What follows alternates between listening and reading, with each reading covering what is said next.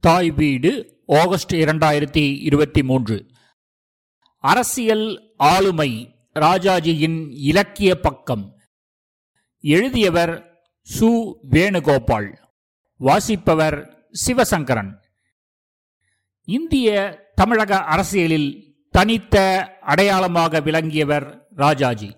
அரசியலில் தீவிரமாக செயற்பட்டவராக இருந்தாலும் இலக்கியத்தின் பக்கமும் காலடி வைத்தவர். அவரது அரசியல் நிலைப்பாடுகள் ஏற்பிற்கும் மறுப்பிற்கும் புகழ்பெற்றதாக இருந்தன.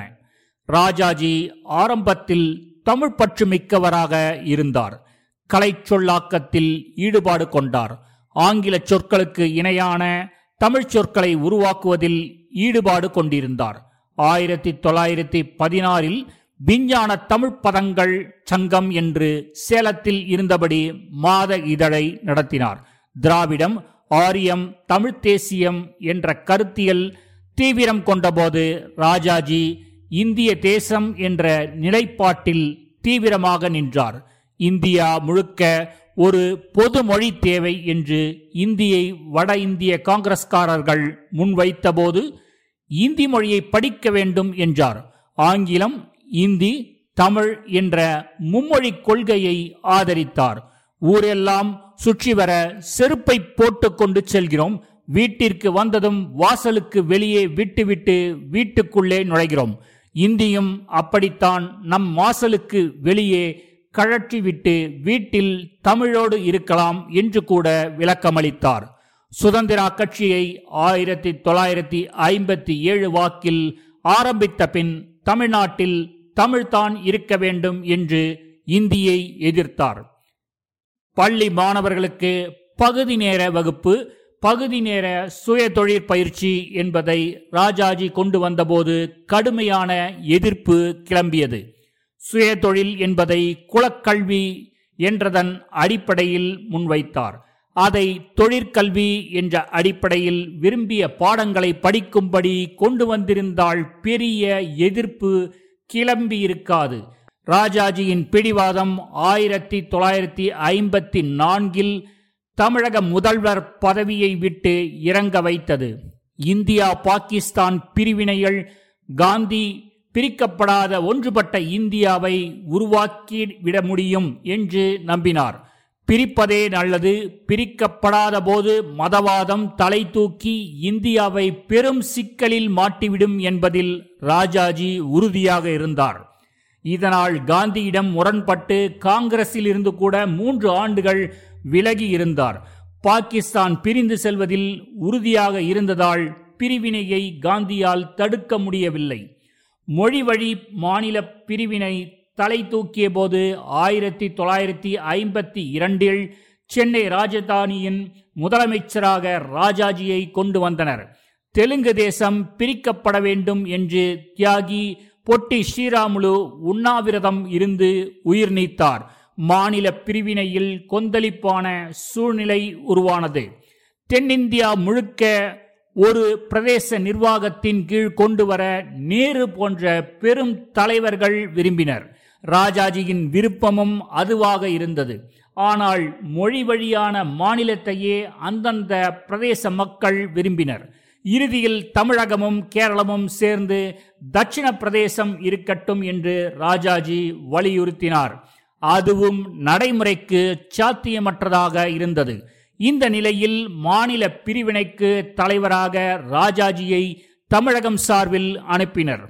சென்னையை ஆந்திர பிரதேசத்தின் ஒரு பகுதியாக சேர்க்க பிரகாசம் பந்துலு போன்றவர்கள் முயன்றனர். ராஜாஜி அதிகம் தமிழ் பேசும் சென்னை தமிழகத்தின் ஒரு பகுதியாக இருப்பதே சரி. சென்னை உட்பட உள்ள தமிழகம் சிந்தாமல் சிதறாமல் எவ்வித நஷ்ட ஈடும் இல்லாத தமிழகம் காண இங்கு வந்திருக்கிறேன். சமாதானம் செய்யவோ விவாதிக்கவோ நான் வரவில்லை. இந்த திட்டத்தை ஏற்று நிறைவேற்ற மத்திய தலைமை மறுக்குமானால் நான் சென்னை திரும்பியதும் முதல்வர் பதவியை ராஜினாமா செய்வேன் என்று நேருவிடம் பிடிவாதமாக இருந்து தமிழகம் உருவாக காரணமாக இருந்தார். நிர்வாகத்தில் செலவினங்களை குறைக்க மந்திரிகளின் மாதச் சம்பளம் ஐயாயிரமாக இருந்ததை ஐநூறு ரூபாயாக குறைத்தார். பெரிய சம்பளம் வாங்கிய அரசு ஊழியர்களின் சம்பளத்தை குறைத்தார். உதகம் மண்டலத்திற்கு ஆண்டுதோறும் வேனில் கால உலா செல்ல தடை விதித்தார். பதிலாக மேய்ச்சல் காடுகளின் கட்டணங்களை குறைத்தார். மவுண்ட் ரோட்டில் இருந்த ஆங்கில அதிகாரி நீலன் சிலையை ஆயிரத்தி தொள்ளாயிரத்தி முப்பத்தி ஏழில் ராஜாஜி நீக்கினார். ஆங்கில ஆலை அதிபர்கள் தொழிலாளர்கள் கோரிக்கை நிராகரித்து வேலையை விட்டு நீக்கினார். பதினாறாயிரம் தொழிலாளர்கள் வறுமையில் வாடிய நிலை கண்டு அனைவரையும் வேலையில் சேர்க்கவில்லை என்றால் பிரதமர் மாகாண முதல்வர் பதவியை ராஜினாமா செய்வதாக கவர்னருக்கு நெருக்கடி தந்து சாதித்தார். ஆயிரத்தி தொள்ளாயிரத்தி நாற்பத்தி ஏழு ஆயிரத்தி தொள்ளாயிரத்தி நாற்பத்தி எட்டில் மேற்கு வங்க ஆளுநராக பதவிக்காலம் முடிந்து வெளியேறிய போது அக்காலத்தில் கிடைத்த பரிசு பொருட்களை பனிரெண்டு பெட்டிகளில் வைத்து மூடி இவை என் உடைமைகள் அல்ல பதவிக்கு கிடைத்த பரிசுகள் இவைகள் அருங்காட்சியகத்தில் வைக்கப்பட வேண்டும் என்று உத்தரவிட்டார். சாகித்ய அகாடமியை உருவாக்க காரணமாக இருந்தார். பாரிஸ்டர் பட்டம் பெற்ற ராஜாஜி வழக்கறிஞராக தொடர்ந்து பணியாற்ற அவரது மனம் இடம் கொடுக்கவில்லை. வறுமையின் காரணமாக ஒரு பெண் தன் உடலை விற்று வாழ்வதை என்னால் புரிந்து கொள்ள முடிகிறது அவளை ஏற்றுக்கொள்ளவும் முடிகிறது. ஆனால் நீதியில் நிற்க வேண்டிய வழக்கறிஞர் தொழிலை பணத்திற்காக பாவத்திற்கும் பயன்படுத்துவதை ஏற்க முடியவில்லை என்று அக்காலத்தில் வழக்கறிஞர் தொழிலை தூக்கி எறிந்துவிட்டு தேச விடுதலையில் ஈடுபட்டார். சேலம் முனிசிபல் தலைவராக வேதாரண்ய உப்பு சத்தியாகிரகம் போராட்ட தலைவராக சென்னை மாகாண பிரதமராக ஆயிரத்தி தொள்ளாயிரத்தி முப்பத்தி ஏழிலிருந்து ஆயிரத்தி தொள்ளாயிரத்தி முப்பத்தொன்பது வரை இந்தியாவின் இடைக்கால ராஜாங்க மந்திரியாக ஆயிரத்தி தொள்ளாயிரத்தி நாற்பத்தி ஏழு முதல் ஆயிரத்தி தொள்ளாயிரத்தி நாற்பத்தெட்டு வரை. இந்தியாவின் முதல் கவர்னர் ஜெனரலாக ஆயிரத்தி தொள்ளாயிரத்தி நாற்பத்தி எட்டு முதல் ஆயிரத்தி தொள்ளாயிரத்தி ஐம்பது வரை. இந்தியாவின் உள்துறை அமைச்சராக தமிழ்நாட்டு முதலமைச்சராக ஆயிரத்தி தொள்ளாயிரத்தி ஐம்பத்தி இரண்டு முதல் ஆயிரத்தி தொள்ளாயிரத்தி ஐம்பத்தி நான்கு வரை. ஆயிரத்தி தொள்ளாயிரத்தி ஐம்பத்தி ஒன்பதில் காங்கிரஸை எதிர்த்து சுதந்திரா கட்சியை தொடங்கி நடத்தியவராக ராஜாஜியின் அரசியல் பணி மிக விரிவானது. அரசியலில் எப்படி இருந்தார் என்பதற்காக சில இடங்கள் தொட்டு காட்டப்பட்டன. இடையறாத அரசியல் பணியுடன் எழுத்தாளராக பெரிய அளவில் இறங்கியிருக்கிறார். இதற்கான ஊக்கத்தையும் பேரார்வத்தையும் டிகேசியின் நட்பு வட்டம் அளித்திருக்கிறது. அரசியலில் தனித்த ஆளுமையாளராக இருந்த ராஜாஜிக்கு எழுத்துக்கான மேடையும் அமைந்தது. கல்கி இதழ் ராஜாஜி எதை எழுதினாலும் வெளியிட்டது. கலைமகள் தினமணி விகடன் என எல்லா இதழ்களும் ராஜாஜியின் எழுத்துக்களை வெளியிட்டன. ராஜாஜியும் அதனை நன்றாக பயன்படுத்திக் கொண்டார். முப்பது நூல்கள் வரை தமிழில் எழுதியிருக்கிறார். கிட்டத்தட்ட எல்லா நூல்களும் இதழ்களில் தொடராக வெளிவந்தவைதான். ஆங்கிலத்திலும் நூல்கள் எழுதியிருக்கிறார். இந்திய தத்துவம் சார்ந்த சமஸ்கிருத நூல்களின் சாரத்தை தமிழில் நூல்களாக எழுதினார். பக்தி நூல்களுக்கு விளக்க உரைகள் எழுதினார். அவரது அரசியல் சமூகவியல் கட்டுரைகள் நூல்களாக வெளிவந்துள்ளன. வியாசர் விருந்து சக்கரவர்த்தி திருமகள் என்ற இரண்டு நூல்களில் தனது மனதை முழுமையாக ஒப்பு கொடுத்து பணியாற்றி இருக்கிறார். அவர் எழுதிய பல நூல்கள் காலத்தால் பின்தங்கி போனாலும் இந்த இரு நூல்களும் எதிர் நீச்சல் போட்டு காலத்தில் நிற்கத்தக்கவையாக இருக்கின்றன. நாட்டிற்கு பல பணிகள் செய்தாலும் அவை எல்லாவற்றையும் விட இந்த இரண்டு நூல்களை எழுதியதிலேயே என் உள்ளத்திற்கு மகிழ்ச்சியையும் அமைதியையும் தந்தன என்று குறிப்பிட்டிருக்கிறார். ராமாயணத்தை எழுதி முடித்தபோது நீண்ட நாள் என்னுடனே வாழ்ந்து உறவாடிய கடவுள் என்னை விட்டு போய்விட்டது போன்ற வெறுமை உருவானது என்று எழுதிய கால உணர்வை சொல்கிறார். மணிக்கொடி குழுவினர் தீவிரமாக எழுத்து இயக்கத்தில் ஈடுபட்டிருந்தபோது ராஜாஜி டி கே சி கல்கி மீப சோமு போன்றவர்கள் பழமைக்கும் மரபிற்கும் முக்கியத்துவம் தந்து எழுதினர். புதுமை பித்தன் சமூகத்தில் நடக்கும் எல்லா சீர்கேடுகளையும் தன் கதைகளின் வழி முன்வைத்து விவாதங்களை உருவாக்கிய போது ராஜாஜி பண்பாட்டில் பெரிய பிடிப்பை வைத்து அதன் மேன்மைகளை தன் எழுத்தின் வழி வற்புறுத்தினார். ராஜாஜியின் அரசியல் பிரபல்யம் எழுதுவதற்கும் ஒரு இலக்கிய குழுவாக இயங்குவதற்கும் உதவி புரிந்திருக்கின்றன. அதை உரிய முறையில் பயன்படுத்தி கொண்டார். ராஜாஜி படைப்பாக்கத்திலும் ஈடுபடு கொண்டிருந்தார். சிறுவர்களுக்காக அவர் எழுதிய கதைகள் கற்பனை காடு என்ற தலைப்பில் தொகுக்கப்பட்டுள்ளன. அறுபத்தி இரண்டு கதைகள் வரை எழுதியிருக்கிறார். அவர் எழுதி வெளியிட்ட சிறுகதைகளின் எண்ணிக்கை ஐம்பத்தி ஆறு. நான்கு தொகுப்புகளாக வெளிவந்துள்ளன. தொகுக்கப்படாத சில கதைகளும் இருக்கலாம். கட்சி அரசியலில் ஈடுபட்ட தலைவர்கள் பலர் அக்காலத்தில் புனைக்கதை எழுதுவதில் ஆர்வம் கொண்டிருந்தனர். அது ஒருவித மதிப்பார்ந்த பண்பாடாக கருதினர். அரசியல் பதவிகள் இன்று வரும் நாளை போய்விடும். எழுத்துக்கு ஒரு நிலைத்தன்மை இருப்பதாக அவர் நம்பியதின் விளைவு இக்கதைகள். ராஜாஜி ஒரு பிரச்சனைக்கு ஒரு பக்கமாக நிற்பதில்லை. மாறாக விலகி நின்று அணுகுகிறார். இதனால் கொந்தளிப்பான மனநிலைக்கு இடம் தராமல் சற்றே சிந்தனை பூர்வமாகவும் அடக்கமான தொனியிலும் சொல்கிற பாணியை கை கொண்டிருக்கிறார். பெரும்பாலான அவரது பிராமண சமூகத்தில் இருக்கும் இறுக்கமான மரபு தலைகளையோ பழமையின் நெருக்கடிகளையோ மீறல்களையோ காலம் உருவாக்கிய மாற்றங்களையோ கதைக்கான பிரச்சனைகளாக எடுத்துக்கொள்வதில்லை. பெரிய மனிதர்களிடம் இருக்கும் நெறியற்ற வாழ்க்கையையும் பாமர மக்களிடம் உள்ள கருணை உள்ளத்தையும் மோதவிட்டு மேன்மைக்கு வழிகாட்டினார். அதே சமயம் மாற்று சமூகத்தில் ஊடாடும் ஏற்றத்தாழ்வுகள் மனிதர்களிடம் உருவாகி இருக்கும் கீழ்மைகள் சாதிய முரண்கள் எவ்விதம் மற்றவர்களை நசுக்குகின்றன அதில் அழுந்தி கிடப்பவர்கள் மேலெழுந்து வருவதற்கான வழி என்ன என்பதில் கதைகளை கட்டமைக்கிறார். இதில் வரும் பிராமணர்கள் மீறல் சார்ந்த பிரச்சனைகளில் மையமாக இருப்பதில்லை. பின்னணியில் மையமாக இருக்கின்றனர். கதைகளின் வழி சமூகத்திற்கான ஒரு தீர்வை முன்வைக்கிறார்.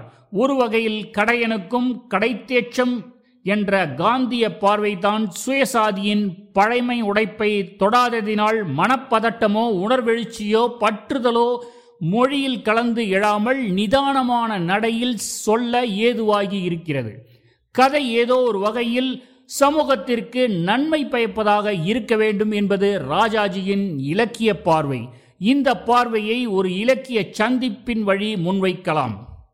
மணிக்கொடி காலத்தில் கலாரசிகன் என்று அறியப்பட்ட கீரா கி. ராஜகோபால் புதுமை பித்தனுடன் மிக நெருங்கிய நட்புடன் இருந்திருக்கிறார். அவர் வீட்டிற்கும் புதுமை பித்தன் தங்கியிருக்கும் அறைக்கும் வந்து இலக்கிய சர்ச்சைகள் செய்வதை வழக்கமாக கொண்டிருந்திருக்கிறார். கம்பராமாயணம் கலிங்கத்து பரணி பக்தி இலக்கியங்களில் புதுமை பித்தன் மிக தோய்ந்தவராக வெளிப்பட்டிருக்கிறார். மணிக்கொடியில் எழுத வந்த மூன்று ஆண்டுகளிலேயே பரபரப்பாக பேசப்பட்டிருக்கிறார். ஓராண்டிலேயே நாற்பத்தி ஐந்து சிறுகதைகள் எழுதிய அசுரன் அல்லவா அவர். அந்த சமயத்தில் பக்த குசேலா நவீன மாடல் என்ற நாடகத்தை எழுதியிருக்கிறார். இந்த காலத்தில் கிருஷ்ண பக்தி உள்ள ஒரு பிராமணனுக்கு இருபத்தி ஏழு குழந்தைகள் இருந்தால் அதன் விளைவு என்னவாகும் என்பதை சொல்வதுதான் நாடகத்தின் மையம். புராண பாத்திரங்களை தற்கால இக்கட்டில் வைத்து எள்ளி நகையாடுவது புதுமைப்பித்தனின் தனிப்பிரியம். கீரா புதுமைப்பித்தனின் அணுக்கத் தொண்டராக இருந்தது போலவே ராஜாஜியுடன் நெருங்கிய நட்பில் இருந்திருக்கிறார். ஏற்கனவே புதுமை பித்தனின் கதைகளை படித்திருந்த ராஜாஜி பக்த குசேலாவையும் படித்திருக்கிறார். காந்திஜியின் ஹரிஜன் பத்திரிகையின் ஆசிரியர் ஆர் வி சாஸ்திரி அவர்களின் இல்லத்தில் வட்டத்தொட்டி நண்பர்களான டி கே சி ராஜாஜி கல்கி முதலிய நண்பர்கள் ஞாயிற்றுக்கிழமைகளில் கூடி இலக்கியம் பேசுவது வழக்கம். இந்த நிகழ்விற்கு கீராவும் தொடர்ந்து செல்வதுண்டு. கீரா அவ்வப்போது வட்டத்தொட்டி இலக்கிய அன்பர்களிடம் புதுமை பித்தன் பற்றியும் குறிப்பிட்டு வந்திருக்கிறார். பக்த குசேலாவை மனதில் வைத்து ராஜாஜி ஏன் சார் இந்த புதுமை பித்தன் என்கிறவர் சூனா மானாக்காரரோ என்று கேட்க இல்லை அவர் மிகவும் நல்லவர் கம்பராமாயணத்தில் ஆழ்ந்த புலமை உள்ளவர் என்றிருக்கிறார். நான் இங்கு அழைத்து கொண்டு வருகிறேன் என்று சொல்லியபடி மறுவாரம் அழைத்து கொண்டு வந்திருக்கிறார். அறிமுக படலம் முடிந்து ராஜாஜி புதுமை பித்தனுடன் உரையாடி இருக்கிறார். அந்த உரையாடலின் சின்ன பகுதி இது. ஏன் சார்? உங்க கதை படித்தேன் ஆனால் உங்களுக்கு ஏன் இவ்வளவு கோபம்? புதுமை பித்தன் வழக்கம் போல் தன்னுடைய பெரிய பல்லை திறந்து காட்டி சிரித்து கொண்டே பதில் சொன்னார். எனக்கு யார் மேலும் கோபமில்லை. உண்மையை சொன்னேன். சில சமயம் உண்மை கசப்பாய் இருக்கிறது நான் உங்களுடைய கற்பனையை ரசிக்கிறேன். உங்களுக்கு நிறைய கற்பனை வளம் இருக்கிறது. அந்த கற்பனையை எல்லாம் பயன் ஏற்படும் வழியிலேயே சொல்லணும். அதுதான் நல்லது. எது பயன் உள்ள வழி? இப்போ நாட்டில் பெரிய நதி வெள்ளம் போல வருது. அதனால யாருக்கும் பயனில்லை.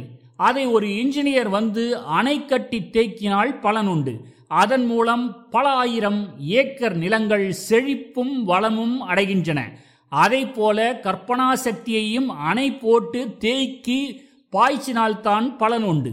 உண்மை. ஆனால் அந்த மலை உச்சியிலிருந்து விழுந்து மண்ணையும் மரத்தையும் அடித்துக்கொண்டு கரை புரண்டு வரும் காட்டாறு எவ்வளவு அழகாய் இருக்கிறது. அந்த அழகை நான் ரசிக்க விரும்புகிறேன்.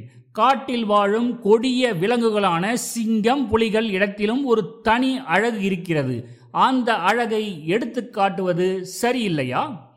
இப்படியே விவாதம் வெகு நேரம் நடந்தது. இருவரும் ஒத்துப்போகும் இடமே இல்லை. முடிவு ஏற்படாமலே விவாதம் பேசி தீர்க்கப்பட்டது. ராஜாஜியின் இலக்கியம் குறித்த கண்ணோட்டம் இதில் இருக்கிறது. இலக்கியத்தின் பயன் நன்மையை வற்புறுத்துவதாக இருக்க வேண்டும் என்பது ராஜாஜியின் கொள்கை. புதுமைப்பித்தனை பொறுத்தவரை இது அரசின் வேலை. மக்களின் சிக்கலான வாழ்வை அப்பட்டமாக சொல்லி ஒதுங்கிக் கொள்வது படைப்பாளியின் வேலை என்பதுதான். ராஜாஜியின் கதைகளின் அடிப்படை நல்லதிற்கும் கெட்டதிற்கும் உள்ள மோதலில் நல்லவர் பக்கம் நிற்பதை உறுதியாக வலியுறுத்துகின்றன. பெரும்பாலும் வசதி படைத்தவர்களுக்கும் ஏழைகளுக்குமான மோதலாக இருக்கின்றன. வசதி படைத்தவர்கள் படித்தவர்கள் அழுக்காறு நிரம்பியவர்களாக இருக்கின்றனர். எளியவர்கள் ஒடுக்கப்பட்டவர்கள் பொறாமை சுயநலமற்றவர்களாக தங்களை வெளிப்படுத்திக் கொள்கின்றனர். ஏழை எளியவர்களை வைத்து ஆணவக்காரர்களின் தீய செயல்களை வீழ்த்துகின்றனர். ராஜாஜி இந்திய மரபின் நம்பிக்கை சார்ந்த உலகை அழுத்தமாக வைத்துத்தான் பாத்திரங்களின் இயக்கத்தை வளர்த்திருக்கிறார். அனுமார் ராமன் பிள்ளையார் என்று கடவுளர்கள் கதைகளில் நேரடியாகவும் மறைமுகமாகவும் வருகிறார்கள். புராண பாத்திரங்களின் செயல்கள் கதைகளிடையே உரையாடல்களாக ஊடாகிடுகின்றன அதன் வழி ஒரு விளக்கத்தை தர பார்க்கிறார் அத்வைதம் துவைதம் என்று தத்துவங்களை விளக்குவதற்கு தோதான கதைகளை எழுதியிருக்கிறார். மடங்களில் குரு சிஷ்யர்களுக்குள் இருக்கும் மனித உறவு தத்துவ உறவு பற்றியும் இந்து மத சொற்பொழிவாளர்களின் பேச்சிற்கும் நடத்தைக்கும் உள்ள முரணான உறவு பற்றியும் கதைகளில் கொண்டு வந்து காட்டுகிறார். சொன்ன வாக்கை காப்பாற்றாத தேவையரை வீழ்ச்சியுறச் செய்து தீர்த்த யாத்திரையில் உடனிருந்து சேவை செய்த ஏழை விஷ்ணு சர்மா கடவுளின் துணையோடு வெல்வதை சொல்லும் கதை சாட்சி கோபாலன். வசதி வாய்ப்புள்ள குடும்பத்தில் பிறந்து வக்கீல் தொழில் ஈடுபட்டு வரும் ரகுராமன் திருட்டு பழக்க வழக்கத்தை விடாமலேயே இருக்கிறான். அவனுக்கு துணி வெளுத்து தரும் வண்ணான் சின்னச்சாமி அவர் மறந்துவிட்ட பணத்தை சட்டைப்பையிலிருந்து எடுத்து வந்து தரும நேர்மையை சொல்லும் கதை வண்ணான் சின்னச்சாமி. ராஜுலு செட்டியார் வட்டி தொழில் நடத்துபவர் பணத்தை எண்ணி எண்ணி சரிபார்ப்பவர் ஒரு நாள் பணத்தை எண்ணி முடித்ததும் கோவிந்தா என்கிறார். கண்ணன் அவர் முன் வந்து நிற்கிறார். பூட்டிய வீட்டுக்குள் திருடன் வந்து விட்டதாக அலறுகிறார். கதவை திறக்க கண்ணன் மாயமாகி விடுகிறார். பாகவதர் கண்ணனின் லீலைகளை சொல்லும்போது மனம் மாறுகிறார். சொத்துக்களை ஏழை எளியவர்களுக்கு எழுதி வைப்பதாக முடிகிற கதை ராஜு செட்டியார். நடேசையரின் குற்றம் என்றொரு கதை. கந்துவட்டி நடத்தும் பஞ்சவட்சகரிடம் வேலை செய்பவர். முதலாளியை கேட்காமல் கடன்காரனுக்கு பதினைந்து ரூபாய் தள்ளிவிட வேலையை இழக்கிறார். பணத்தை கட்டு என்று நெருக்கடி தருகிறார். கிடைத்த வேலையையும் கெடுத்து அல்லாட விடுகிறார். இதை அறிந்த பால்காரன் தள்ளிவிட்ட பணத்தை நடேசையரிடமே தர அதை தன் முதலாளியிடம் தருகிறார். வறுமையிலும் தன் உயர்வை நிலைநிறுத்துகிறார்.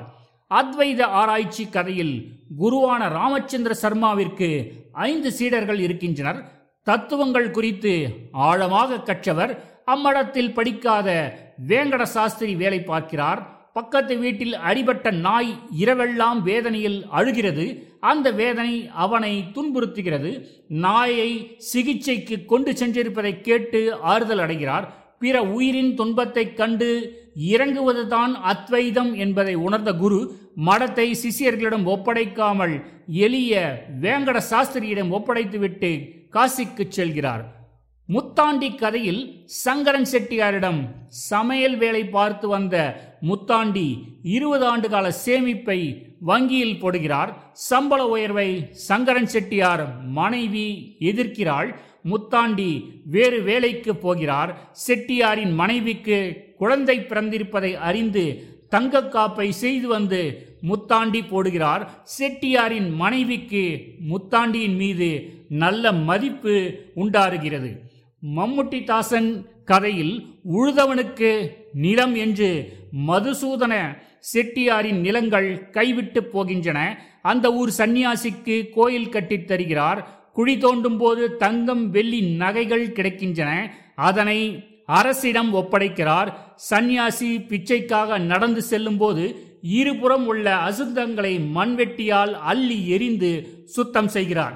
தொழிலதிபர் குப்புசாமி நாயுடு சந்நியாசி செல்லும் வழியில் தங்க மோதிரத்தையும் ஒரு மலரையும் வைக்கிறார். அதனையும் வாரி குப்பையில் வீசுகிறான் மம்முட்டி தாசன் செட்டியார் தொழிலதிபர் நாயுடுவை விட பொருளாசையை தூக்கி எறிந்த ஏழை பணியாளன் உயரமானவன் என்று காட்டுகிறார். மோர்த்துளி கதையில் திராவிடதாசர் என்று அழைக்கப்படும் நாராயண வாஜபேயர் பெரிய சொற்பொழிவாளர் அவரை அவரது சீடர் லட்சுமண சாஸ்திரி மிஞ்சுகிறார். பகைமை உருவாகிறது. அவரது கனவில் ஆஞ்சநேயர் கிருஷ்ணன் தோன்றி பயமுறுத்தவன் சிஷ்யன் காலில் விழுந்து வணங்கி குடும்பத்தை விட்டு வெளியேறி அனுமன் கோயில் சமையல் வேலை செய்து ஊழியம் செய்கிறார். பட்டாபிராமன் முதல் மனைவி இறக்க அவளது தங்கையை திருமணம் செய்கிறார். பதவி உயர்வு பெற்று நல்ல நிலைக்கு உயர்கிறார். தன்னையும் தன் குழந்தைகளையும் இரண்டாவது மனைவி கண்ணும் கருத்துமாக கவனிக்கிறார். கணவர் பெரிய சம்பாத்தியக்காரர் என்ற நினைப்பே இல்லாமல் குடும்பத்திற்காக பாடுபடுகிறாள். பூஜை அறையில் ஒரு படம் கதையில் வரும் இரண்டாவது மனைவி பூஜையில் வைத்து வணங்க வேண்டியவள் இவள்தான் என்கிறது. நடேசையரின் குற்றம் அத்வைத ஆராய்ச்சி முத்தாண்டி மம்முட்டி தாசன் பூஜை அறையில் ஒரு படம் முகுந்தன் பறையனான கதை கதைகளில் எளியவர்கள் உண்மை ஒளியை ஏற்றவர்களாக வருகின்றனர். வசதி படைத்தவர்களை விட மனித படைப்பில் உயர்வானவர்களாக இவர்களை காட்டுகிறார். உடலும் நிழலும் சாட்சி கோபாலன் மோர்த்துலி ராஜுலு செட்டியார் கதைகளில் கடவுளின் அவதாரங்கள் பாத்திரங்களாக வந்து துரோகம் செய்பவர்களுக்கு எதிராகவும் அவர்களுக்கு பாடுபட்ட உண்மை விசுவாசிகளுக்கு சார்பாகவும் நிற்பதாக காட்டுகிறார். கூனி சுந்தரி கதையில் இந்து மத சொற்பொழிவாளர் தன் மனதில் இருந்த அழுக்காரை நீக்கி உடல் கூணல் கண்டு முதிர்கன்னியாக இருக்கும் சுந்தரியை வாழ்க்கை துணையாக ஏற்பதையும் முகுந்தன் கதையில் தீட்டு என்று ஒதுக்கவும் வெறுக்கவும் பட்ட பறையரினத்து பிள்ளைகளின் தயாள குணத்தையும் பஞ்சத்தில் தண்ணீருக்காக அவர்கள் பட்ட வன்கொடுமைகளையும் காட்டி இம்மக்களுக்கு சேவை செய்வதே தலையாய கடமை என்று உணர்ந்து அரவணைக்கிற செயலையும் முன்வைக்கிறது.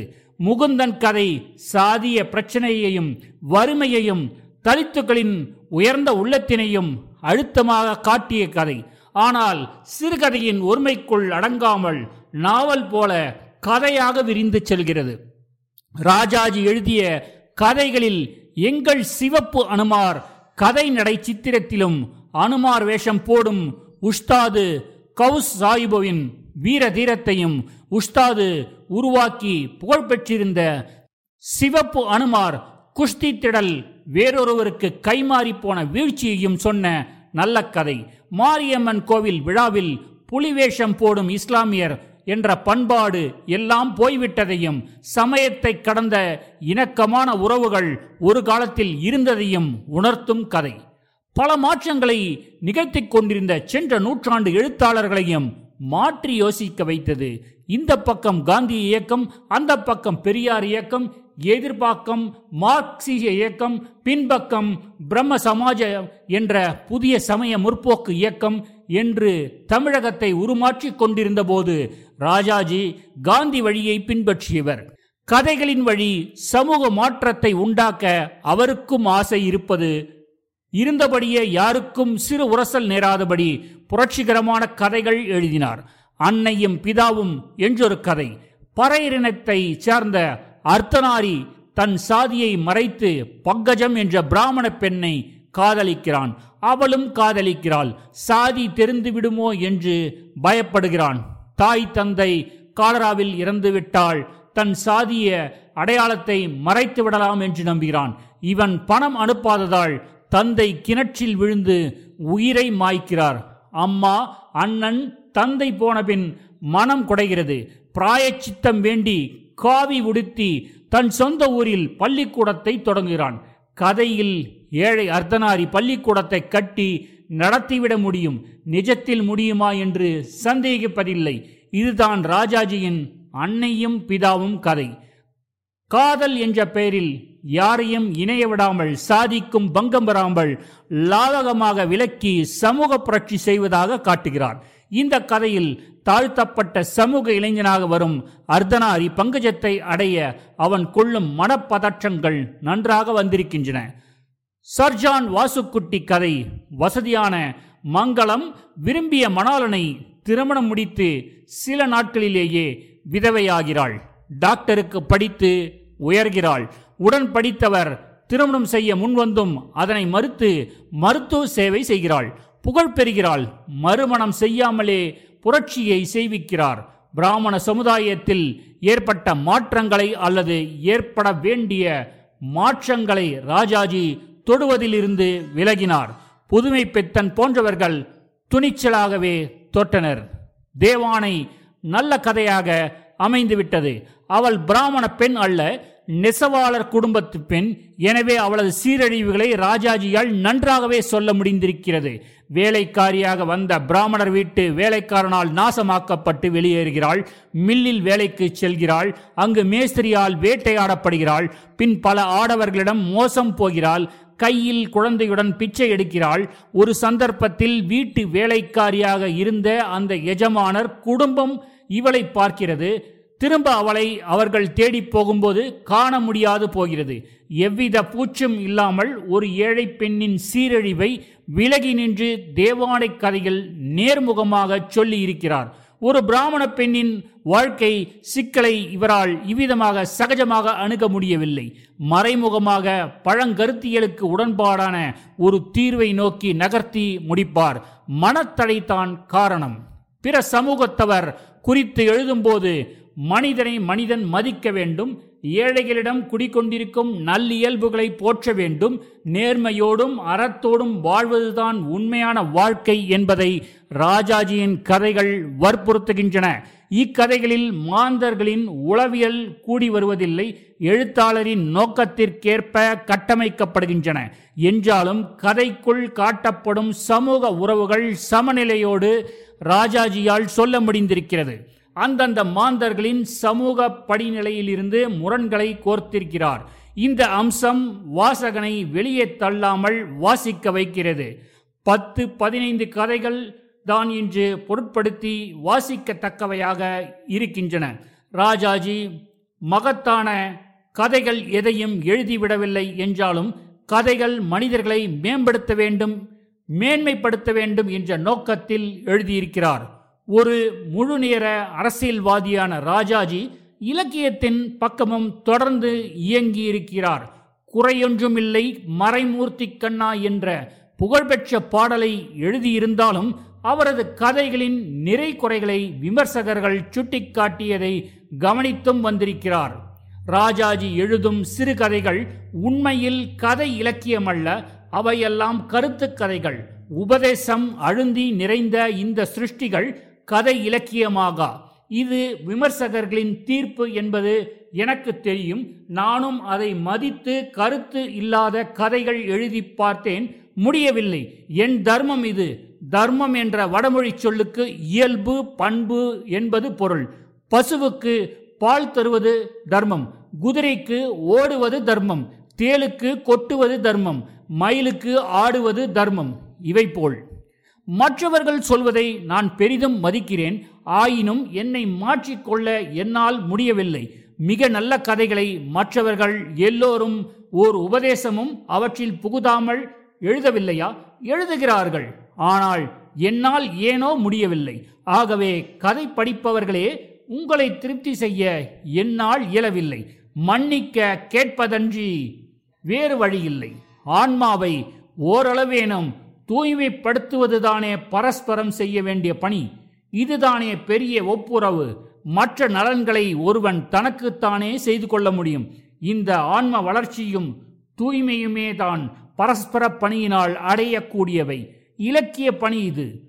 அதாவது உண்மை இலக்கிய பணி. தனது இலக்கியம் குறித்து ஒரு நீண்ட வாக்குமூலத்தை ராஜாஜி இவ்விதம் தந்திருக்கிறார். நன்றி.